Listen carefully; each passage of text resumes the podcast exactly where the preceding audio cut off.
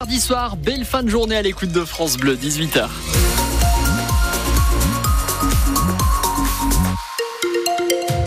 Dans un instant, l'info avec vous, Bradley de Souza. Bonsoir. Bonsoir Nicolas, bonsoir à tous. Ça bouchonne sur euh, l'autoroute la 31. Oui, à 31, effectivement, si vous êtes dans le sens descendant pour rejoindre la France, alors déjà, à hauteur de Zoufgun, ça commence à bloquer. Pas mieux ensuite au niveau de Terville et Thionville, pont de Beauregard.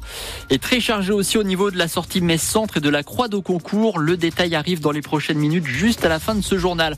On va continuer à parler de la route euh, avec vous, Bradley. Le calendrier se précise pour le projet de la 31 bis qui doit permettre de désengorger la 31. L'enquête publique doit se terminer l'année prochaine. Viendra ensuite le choix du gestionnaire. Les travaux, devraient commencer en 2029.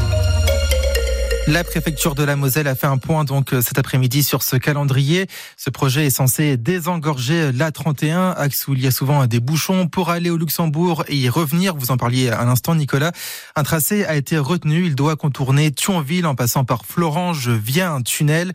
L'A31 va donc devenir payante au nord de Richemont avec des capteurs qui vont lire les plaques d'immatriculation. Un prix est évoqué, 4 euros. Laurent Touvet est le président du département. On a une autoroute aujourd'hui souvent encombrée et qui va devenir plus fluide. Ce péage, il est indispensable pour pouvoir construire l'autoroute. Je comprends que cette somme puisse paraître élevée, mais il y aura des possibilités d'abonnement qui seront demandées aux concessionnaires, notamment pour les personnes qui vont régulièrement euh, à Luxembourg euh, pour euh, travailler. Je crois que chacun doit bien se rendre compte que c'est un service supplémentaire qui va être apporté et ce prix ne peut pas être supporté par les collectivités publiques, par l'impôt. Il est plus juste que ce soit l'usager qui le fasse. J'ajoute qu'il n'y a pas d'obligation d'emprunter l'autoroute, bien entendu. Ceux qui ne souhaiteront débourser ces quelques euros pourront continuer à emprunter euh, les routes euh, actuelles.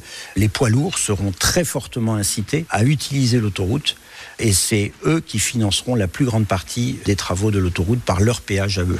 Ce projet d'A31 bis vient en plus d'un autre projet, celui du passage à deux fois trois voies sur l'A31 entre le nord de Thionville et la frontière luxembourgeoise. Au Luxembourg, où il y a eu un incendie ce matin dans un parking, le P plus R à Belleval, juste à la frontière avec notre département.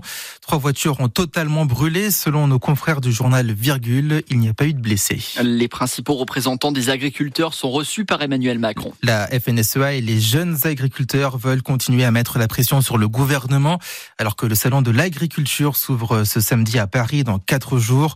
Demain matin à 9h, le Premier ministre doit faire un point sur l'application des annonces du gouvernement.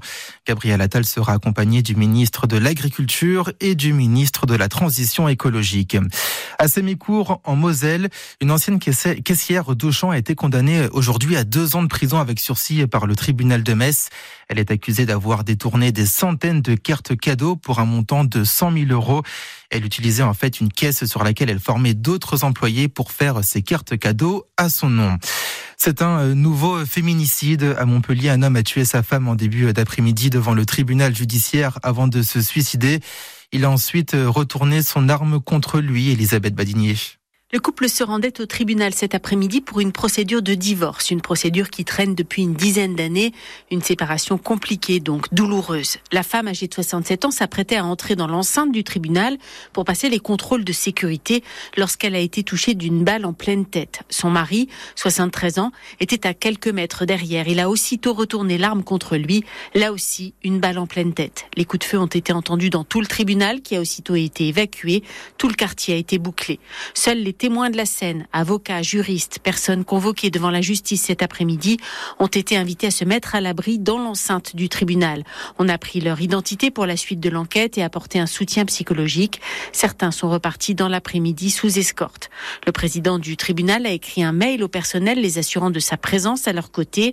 Le ministre de la Justice, Éric Dupont-Moretti, a également tweeté pour apporter son soutien à toute la communauté judiciaire de Montpellier. Ces précisions sont à retrouver sur francebleu.fr faire.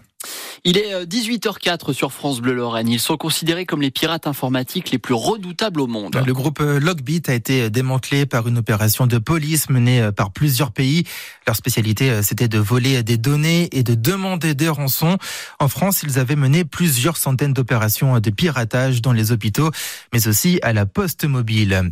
Près de 3 millions et demi de visiteurs pour le marché de Noël à Strasbourg en 2023.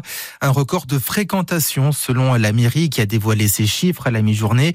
C'est 17% de visiteurs en plus comparé à 2022. Les hôtels ont, eux, affiché un taux d'occupation à 95% selon les représentants du secteur. Enfin, la mort d'Andreas Bremeux, Bremeux, légende du football euh, allemand. Il avait 73 ans, 63 ans, buteur décisif de la RFA de la République fédérale d'Allemagne en finale lors du mondial de 1990.